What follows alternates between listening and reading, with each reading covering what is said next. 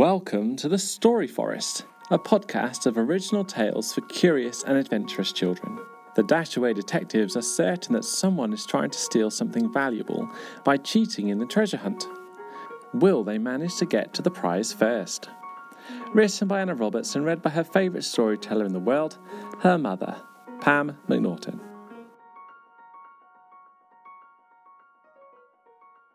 Twisting Treasure. Jacob Fletcher was waiting for the Dashaway detectives just outside the caravan. I've spent a few hours researching the history of the village, he said, without a good morning or even a hello, and I've walked around it ten times. It should put us in with a pretty good chance. We need more than a good chance, Diggory said. Inside, he was a bit annoyed that Jacob had been working harder than he had. We need to win, or someone is going to steal that trophy for good. They walked together into Walderburn, where the final event of the Walderburn Valley Show was due to start, with the prize trophy that the Dashaway detectives were certain that someone was trying to steal. It was busy, and as they walked through, they saw people they recognized from many of their adventures. As they arrived in the square, a booming voice sounded, and they looked to where a woman was standing on a platform with a megaphone. Welcome to the 58th annual Walderburn Treasure Hunt! A cheer went up from the crowd. When it had died down, the lady continued, Please register at the desk just over there, then wait for your first clue. The Dashaway detectives joined the long queue, and without discussing it, all fell silent to listen to the chatter of the people around them, alert for anything that might show them who the crook was. When they got to the front, Diggory signed them up as the Dashaway detectives. Someone handed out blue envelopes with clues, and then the organiser stepped onto a platform and shot a pistol in the air to begin everything. Diggory tore open the envelope and read quietly aloud. A literal trip down memory lane, correspondence visit again and again. All of them look, moved to look at it closely. Around the square, some of the teams were moving already, and it was difficult not to feel stressed. There are lots of things in a village you visit again and again, Dora said, looking around. Correspondence, though, Douglas said. I'm sure that's important. A letterbox, Diggory hissed. For letters you go again and again. Memory Lane? Jacob frowned. Memory, I feel as though. Oh! He suddenly opened his eyes very wide. One word you can use for a memory in French is souvenir. And in the village there's a souvenir street. So it's Memory Lane. Brilliant, Diggory said, trying not to be annoyed that Jacob had got it first, but Jacob was already running. The others followed them, um, the others followed until they came to a very narrow street. A few teams were there already, but they ignored them and scanned the walls. Dora spotted the postbox, set into the wall of an old shop. When they skidded to a halt beside it, a man stepped out from a recess, uh, smiled a mysterious smile, and handed them a green envelope. They grinned and moved out of the way. Diggory handed it to Jacob to open, and he did so, but as he did, he cried out as something was falling from inside. He poured it into his hand, and Dora picked up a piece from the floor. It was dirt, dried mud falling into pieces. Jacob looked at them, then looked in the envelope again, drew out some other things, then held them flat on his palm for them all to see a dried daisy, a bent head of wheat, a piece of wood, and a stone. The team were wordless for a moment. They had expected another piece of paper with a clue on, certainly not this. What are we meant to? Douglas said. Dora frowned. Jacob held the collection up to his face and sniffed it. This stuff has to show us something, Diggory said. It could be a farm, soil, wheat. Daisy, though, Dora said. Why would you put in a daisy if it's a farm? Let's get out of here anyway, Douglas said, looking up and down the street. It's getting busy, and we don't want anyone to follow. They went back towards the centre of the village. On the way, they passed Danny, who they had stopped from stealing things in the Magpie Mystery, and his team. Diggory gave them a grin. Danny gave him a strained smile, which Diggory thought was rather odd. There were still people everywhere. This way, Dora said, and she slipped into the churchyard where, finally, it was quiet. Jacob laid out the items on a bench, and they all stared. Diggory sighed eventually and started pacing. As he did, he read the gravestones that stood around him Thomas Burton, William Boothby, Alexander Hasbury, Barnaby Cropwood. He frowned and turned again at the end of his pace. Cropwood. His mind began to whiz. Maybe Dora leading him, them into the churchyard was the luckiest thing that had happened to them all day. He stepped over to the bench and took the items over to Barnaby Cropwood's grave. He laid them on the ground. The earth for the earth of the grave, the stone for the gravestone, the wheat for the crop, the stick for the wood. Crop wood. The others stared at him as though he had gone mad, but when he explained, they began to get excited. The daisy, Dora said. There must be a daisy cropwood somewhere, Douglas said decidedly. Let's look. They read the gravestones along the rows until Douglas called out from a corner. He had found it. It was a very large gravestone under a tree. As the Dashaway detectives approached, a man stepped out from behind it. He handed Dora a yellow envelope. Well done, he said. Is anyone ahead of us? Diggory asked urgently. The man frowned. You're not the first to collect this clue. He turned abruptly and went away. He wasn't going to say any more. At least one person is ahead of us, Jacob said, and I bet it's the one who stole our extra clue yesterday. We would be miles ahead of everyone if we had that. Douglas steered them a back way out of the graveyard to avoid other teams. Dora opened the envelope. They were in a field, and they flopped to sit down, leaning their backs against the stone wall. Dora opened the envelope to find a piece of squared paper with some difficult looking equations on it and a pencil. Jacob whooped, and she passed it over. He and Douglas, who were the best dashways at maths, started to scribble wildly.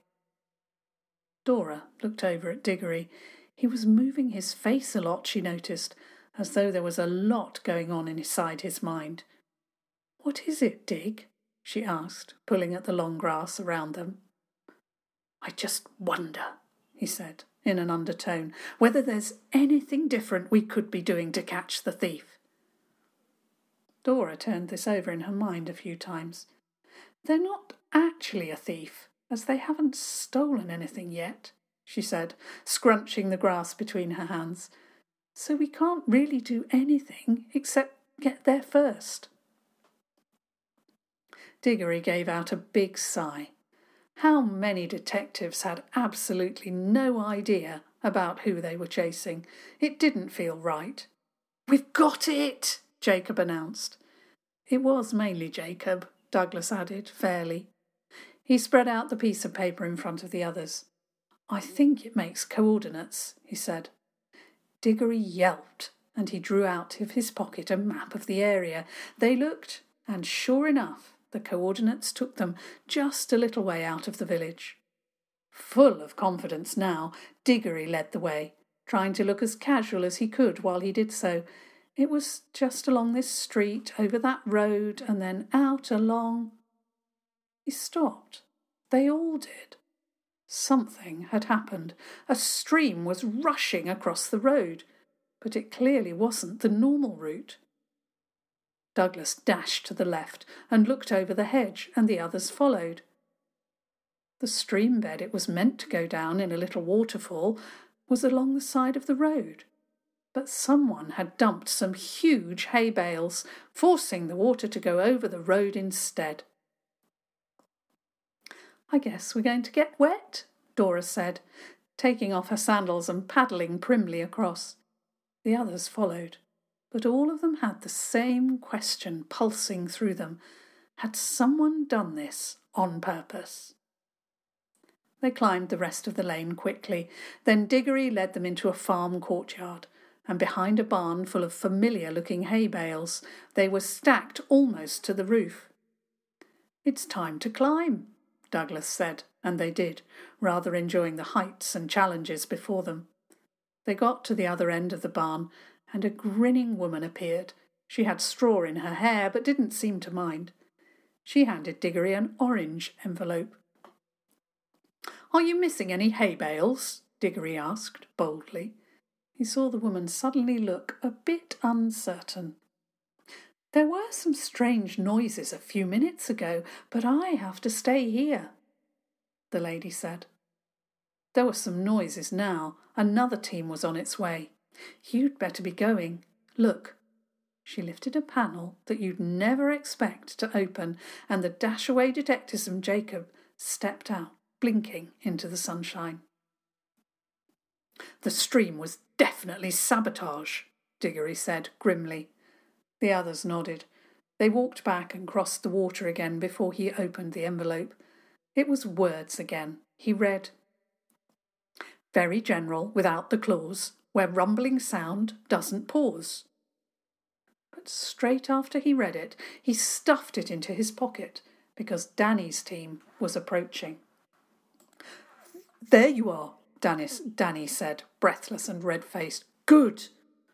Words were tumbling out of his mouth. Earlier I heard a voice and I knew it, but I didn't know why, except that now I do remember.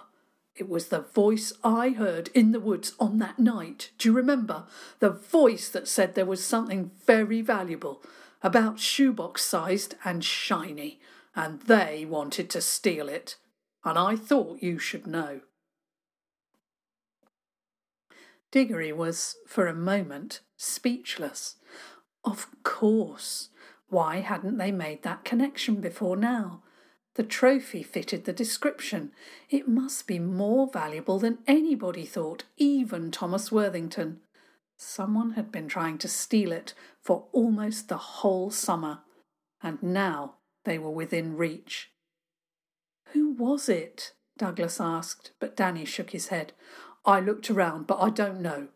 You know what the square was like? Completely full. The Dashaway detective's heart sank, but Dig replied in his best detective voice. Thank you for the valuable information. We may need you again. Where are you on the treasure hunt? Danny laughed. Oh, we've given up. We're stumped. Please stay in the centre of the village, Diggory said, and listen to all the voices until you know who it was. And, his mind was racing ahead, gather up any other kids you can. We're going to try to race him to the end, but we might need help. Danny nodded and ran towards the town. Doug and Jacob looked at Dig, impressed. I've got it, Dora said simply. She was holding the orange envelope, and the boys were impressed that she had taken it from Dig's pocket without him noticing. I'm not really sure what the whole clue means, but I had an idea when you read it out. Claws and paws. Only they sound like, you know, a cat's claws and paws. And there's a pet shop the other side of Harbington called the Cat Purrs Pet Emporium and I've visited it a few times, and I think that's what the clue is talking about. The others stared at her. She handed them the piece of paper, and they read it through. It sounded right. Lead the way, Dig said, and she did. The kids ran as fast as they could. By the time they got to the road with the turning for the pet emporium, they were completely out of breath. The sign that Dora usually followed was gone. She frowned and looked in the bushes. It had been hidden. More sabotage, Diggory said. Never mind that. Let's go. Dora led them down to the huge pet shop and went inside. They scanned the rows of gerbils and mice and passed all the brightly coloured fish swimming endlessly to and fro, expecting someone to step out with an envelope at any moment. But no one did. When Doug got to the back of the store, he shouted, and the others ran. Doug was on the floor, and so was someone else. A man was laid out, twitching a little, with rope tied around his wrists and ankles, and something that looked like a bandana tied around his mouth. Doug cut this carefully with his penknife, then got to work on the ropes. What happened? Dig asked urgently. Don't know, the man said angrily. Felt something bash my head, and then I woke up like this. And I think all the clues are gone. It's only meant to be a game, but the first person to come along knocks me out. Diggory caught Jacob's eye. The thief was the only one ahead of them. The clues are gone, Douglas said, finishing untying the man. He stretched and sat up, then reached into his jeans pocket. There. He had pulled out a red envelope. He didn't find that one. Diggory took it. The man seemed a bit dazed. From inside the envelope, Diggory could hear the clue calling to him. They could win! They could be the first to get the trophy. But it wasn't quite the right thing to do. When Dig spoke, no one thought to question him. He was clearly in charge. Doug, you run into town and tell the other kids everything we know. Get them to block the roads out of the village and keep their eyes open. Get them following the teams that are left. Tell the police too, and Dad, and anyone else. Go, now. Douglas set off at a run. Dig turned to Dora. You've got to stay here, Dora. Call an ambulance and make sure this guy is okay. Dora, no- Dora nodded, and Diggory noticed her face was pale. Dig turned to Jacob. We've got to try and work out where the thief is going to be. We don't need to solve the clue exactly, just work out the whereabouts. Let's head back towards the village, Jacob said, and Dig nodded as he opened the envelope and they set off at a fast pace. Inside was a piece of card with symbols on. He showed Jacob. Some kind of hieroglyphs, Jacob said flatly. I have literally no idea. Nor me, Diggory said. But he turned the piece of card over in his hand, and it reminded him of something, something recent. This is the same card that Horace Bancroft uses, he said, hurrying his footsteps. And it makes sense. Who better to come up with clues than a former spy? We don't need to solve the clue. We need to find Horace. The two of them rushed into the village and spotted the tall, thin ex spy sat at a table outside the village shop, sipping lemonade. They sat down opposite him. Someone is trying to steal the prize, Diggory said urgently. We've tried to overtake him in the treasure hunt, but he's sabotaged it and he's still ahead. We don't have time to solve the last clue. You've got to tell us where the treasure is hidden before it's stolen forever. Horace looked at them hard. I suppose you've organised this children's guard around the village, he said. Diggory nodded impatiently. You have to tell us, otherwise he could get away. Horace Bancroft smiled at them, and Diggory bit his lip in frustration. The ex spy spoke. I'm pleased to say that you're in prime position. The clue speaks of waste, of things becoming useless, of death, and the team have done some working out with the council just for the day. And of course, it still had to be in a prominent place so we could keep watch over it. What? Jacob started to say, but Horace waved an arm over to the middle of the village square, where there stood an old rubbish bin. The trophy was in the bin. And there, starting to pull out the rubbish from inside, was Mike Nottingham, the florist. Scenes flashed through Diggory's memory.